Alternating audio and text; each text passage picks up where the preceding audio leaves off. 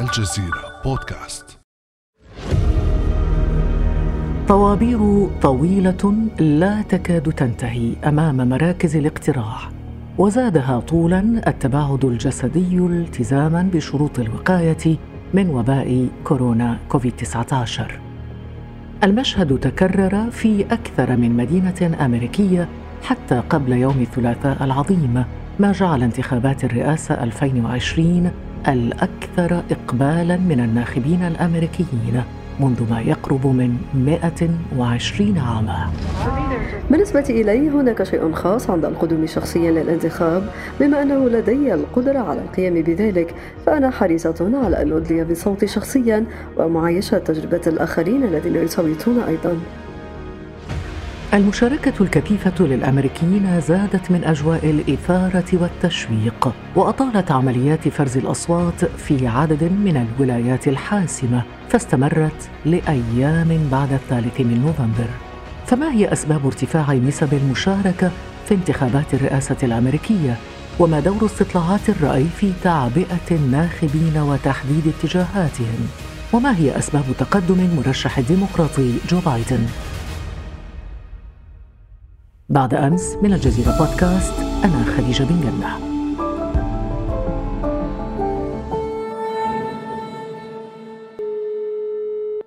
يسعدنا أن يكون معنا في هذه الحلقة الدكتور محمود بالحيمر الكاتب الصحفي المقيم بواشنطن. أهلا وسهلا بك دكتور. أهلا وسهلا شكرا. دكتور محمود بالحيمر ما هي برأيك الأسباب التي دفعت الأمريكيين إلى هذا الإقبال الشديد والمكثف على صناديق الاقتراع في هذه الانتخابات؟ دعني أقول ما يقوله الأمريكيون عادة.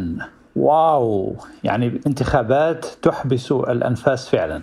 هناك عدة أسباب لكني أذكر ثلاثة رئيسية منها برأيي. أولا الاستقطاب الحاد في المجتمع الأمريكي فكان هناك تقريبا يمكن أن نقول أنه استفتاء على ما نسميه بالترامبية نسبة إلى ترامب كتوجه سياسي إيديولوجي بدأ يعيد صياغة وجه الولايات المتحدة. فالترامبية كحركة سياسية في المجتمع الأمريكي أخذت زخما أكثر من حركة حزب الشاي قبل أعوام وأثارت حماسا قويا في قواعد الحزب الجمهوري.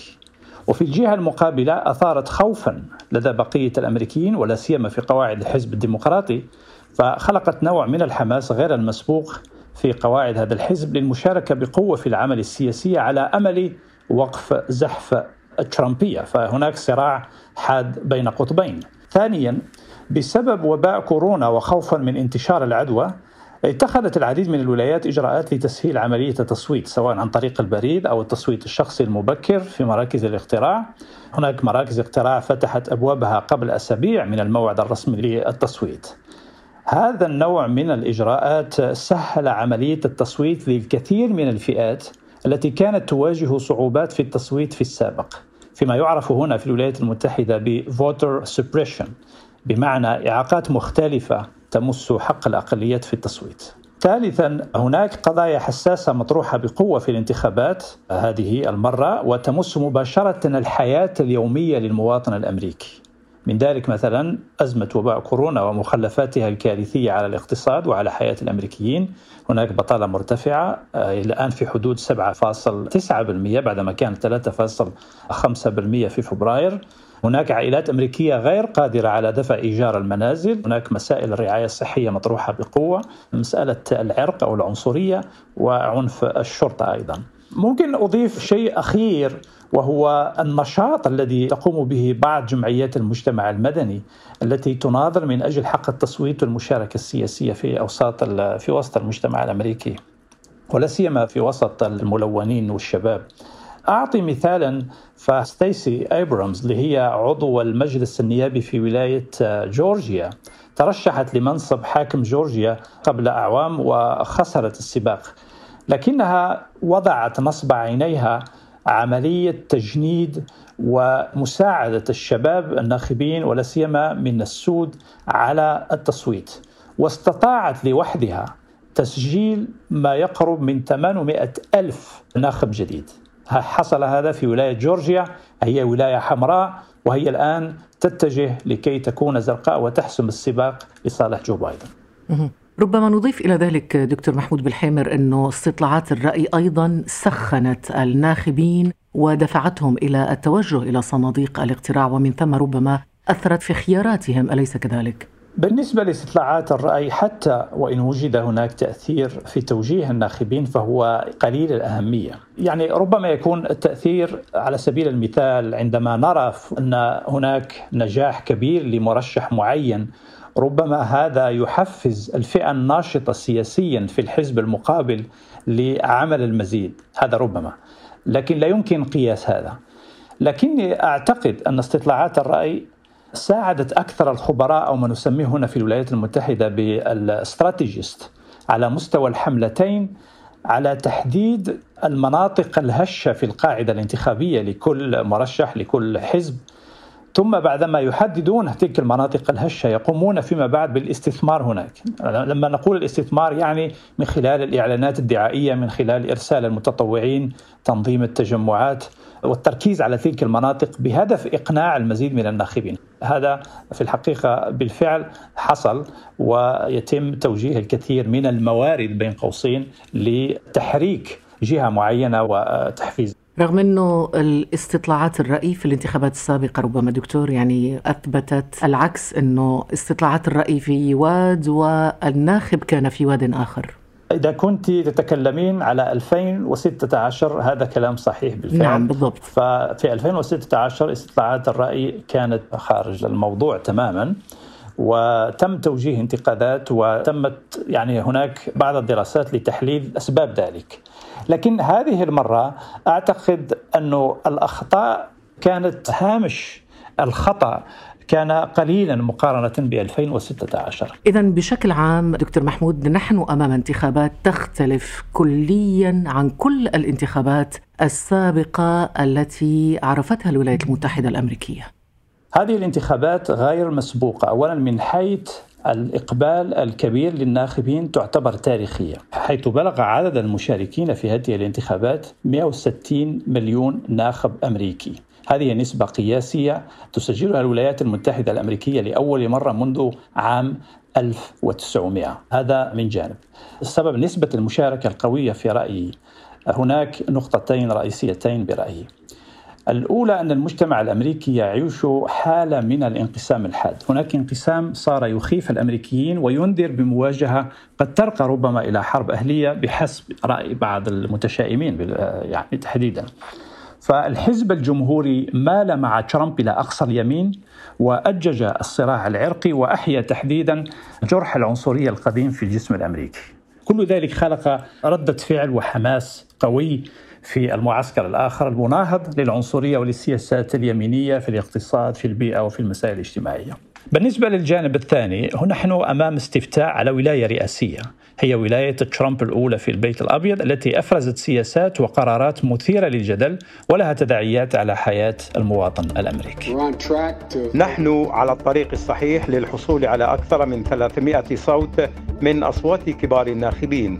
سوف نفوز بهذه الانتخابات بأغلبية واضحة جدا بأكثر من 74 مليون صوت. سأكرر بأربعة وسبعين مليون صوت أي أكثر من أي مرشح سابق لانتخابات الرئاسة. أرقامنا تتقدم أكثر. نتقدم بأكثر من أربعة ملايين صوت عن دونالد ترامب. دكتور محمود بالحيبر استمعت إلى كلام المرشح المتقدم جو بايدن. لو تحدثنا عن أسباب تقدم جو بايدن ماذا تقول؟ هناك عدة أسباب. أولا محتوى رسالته للناخبين التي ركزت على روح أمريكا رسالة جامعة لكل الأمريكيين على اختلاف ألوانهم وأعراقهم.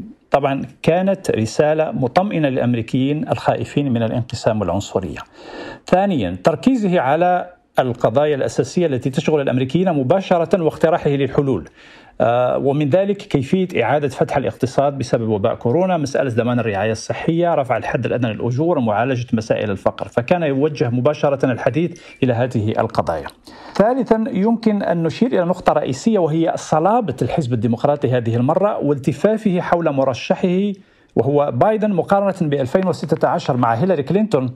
كان هناك انقسام شديد بسبب انحياز مؤسسة الحزب الديمقراطي إلى كلينتون على حساب السيناتور بيرني ساندرز ومعروف ان الكثير من الناس أغضبهم هذا الأمر ولم يصوتوا في هذه الانتخابات. فهذه الأسباب الثلاثة الرئيسية التي أعتقد أنها ساهمت في فوز جو بايدن. وما رأيك دكتور محمود باستراتيجية حملة جو بايدن وتكتيك جو بايدن الانتخابي في هذه الانتخابات وكيف ساهم هذا التكتيك الانتخابي في تحقيق هذا التقدم؟ يعني ترامب كان ينتقد جو بايدن ويسميه Sleepy جو بايدن على أساس أنه نائم وقليل الحركة ويعني غير مؤهل للرئاسة، لكن يجب أن لا ننسى أن جو بايدن من قدماء المؤسسة السياسية في واشنطن. الرجل أمضى قرابة خمسة عقود هناك وكان نائبا للرئيس لثماني سنوات. طبعا خبرته السياسية تلك لعبت دورا في الفوز بالتأكيد. فبرأيي أنه بنى تكتيكه الانتخابي على ثلاثة أمور. اولا التوجه للأمريكيين مباشرة والحديث عن مشاكلهم مقترحا الحلول. فمثلا لما كان يشارك مثلا في المناظرة الأخيرة أو في المناظرتين وأيضا في التجمعات كان يتوجه إلى الكاميرا ويقول أنتم مثلا فقدتم أحد أحبائكم أنتم تعانون من كذا ما كذا. فهذه رسالة قوية جدا. ثانيا أنه تفادى أخطاء كلينتون في 2016 من خلال توجهه للفئات العاملة في ضواحي المدن والأقليات الأخرى التي تشكل القاعدة الانتخابية التقليدية للحزب الديمقراطي. فركز الحديث على مشاكل هذه الفئة وأدى زيارات عديدة لها لا سيما في الولايات الكبيرة المعروفة بالحائط الأزرق وهي ميشيغان وويسكونسن وبنسلفانيا. ونقطة ثالثة بايدن حافظ على هدوئه وتفادى الانجرار وراء الاتهامات والألفاظ المثيرة التي كان المثيرة للجدل التي كان يستخدمها ترامب. وأعتقد أن هذا التكتيك كان موفقا إلى حد كبير. ألا ترى دكتور أنه جو بايدن استفاد واستثمر كثيرا في إخفاقات الرئيس دونالد ترامب؟ يعني هناك الكثير من المحللين الذين يذهبون في قراءاتهم وتحليلاتهم إلى أنه آه، أخطاء الرئيس ترامب إخفاقاته الأخيرة كانت آه، سببا رئيسا في تقدم جو بايدن. أكيد أن بايدن استثمر في إخفاقات ترامب. لا سيما فيما يتعلق بالموضوع الرئيسي في هذه الانتخابات موضوع الحملة الانتخابية وهو أزمة كورونا لذلك رأينا أنه بايدن ركز في حملته الانتخابية على ضرورة التصدي لوباء كورونا كأولوية وتقديم مساعدات للعائلات الأمريكية والمؤسسات لمواجهة التداعيات الخطيرة للوباء. فبايدن طرح نفسه كبديل منقذ في مقابل إخفاقات ترامب في هذا الملف وأيضا ترامب أراد أن يجعل هذا الموضوع في ذيل اهتمامات الرأي العام الأمريكي رغم أن الأمريكيين هذا هو اهتمامهم الأول.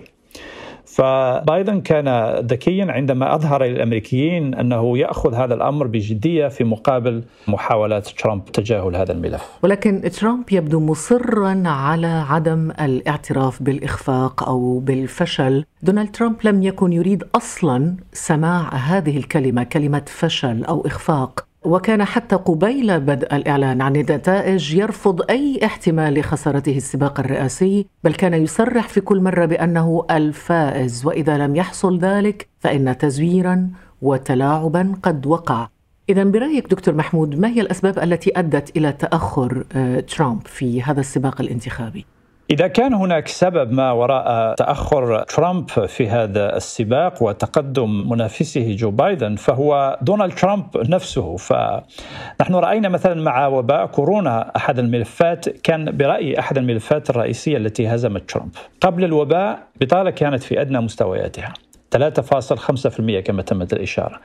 ترامب كان يراهن على الاقتصاد لإعادة انتخابه آملا أن الاقتصاد سيغطي على الجوانب الأخرى. لكنه ارتكب أخطاء كبيرة في تسيير هذا الملف. فترامب كان يمنح يوميا خصمه جو بايدن ذخيرة حية ليستخدمها ضده فيما يتعلق بوباء كورونا. من ذلك مثلا قوله للصحفي بوب وودورد أن وباء كورونا خطير جدا ولكنه في المقابل كان يقول للأمريكيين أن الوباء سيزول قريبا ويرفض ارتداء الكمامات إلى غير ذلك. فكانت لترامب سقطات في تسيير هذا الملف بطبيعة الحال استغلها جو بايدن. هناك جانب ثاني في رأيي هو اعتقاد ترامب أن حشد وتهييج قاعدته الجمهورية لعام 2016 يكفي للفوز بالانتخابات ولم يحاول أن يمد يده تناول الفئات الأخرى كالسود والأقليات يعني مكتفيا فقط بترديد شعارات فارغة عن إنجازاته. هي إنجازات في الحقيقة ليست حقيقية وإنما زائفة. إذا على جو بايدن دكتور محمود أن يشكر الملكة كورونا على هذا الجميل الذي أسدته له. كانت هناك عبارة عن هدية من السماء لجو بايدن. جو بايدن كان يقدم على أساس أنه قليل الطاقة وليس مؤهلا لإدارة الولايات المتحدة الأمريكية مقارنة بترامب وأنه من قدماء المؤسسة السياسية بواشنطن وليس قادرا على الإتيان بالحلول. ولكن وباء كورونا أظهر أن ترامب أيضا غير قادر على القيام بالحلول وسقطاته هناك كانت كما تمت الإشارة عبارة عن هبة من السماء لجو بايدن طيب السؤال الكبير الذي يطرحه الجميع هو ما هو مستقبل دونالد ترامب السياسي؟ ماذا بعد خسارته الانتخابات؟ ماذا سيفعل الرجل؟ ترامب هو واجهة لظاهرة سياسية إيديولوجية متجدرة في المجتمع الأمريكي. ربما سيقرر الترشح لانتخابات 2024 لكني أتصور أنه سيبقى صوتا مؤثرا في الحزب الجمهوري. ربما سيكون له دور في دعم النجم الجديد للحزب الجمهوري وللمحافظين تحديدا. وهذا النجم الجديد لكي يحظى بالتزكية اللازمة عليه ربما أن يحج إلى مارالاغو في ولاية فلوريدا طلبا للبركة بركة ترامب. إذا الأرجح ألا يغادر الحلبة السياسية. بالتأكيد لن يغادر الحلبة السياسية ولن يغادر الأضواء ولا سيما شاشات التلفزيون. وأيضا لن يغادر 80 مليون من المتابعين على صفحته في تويتر. وهو الذي يعشق الأضواء بالمناسبة. أشكرك جزيل الشكر دكتور محمود بالحيمر المحلل السياسي المقيم بواشنطن. شكرا جزيلا لك دكتور. العفو شكرا جزيلا. يمكنكم الاستماع للمزيد من الحلقات الشيقة من الجزيرة بودكاست عبر مختلف تطبيقات بودكاست. كان هذا بعد أمس.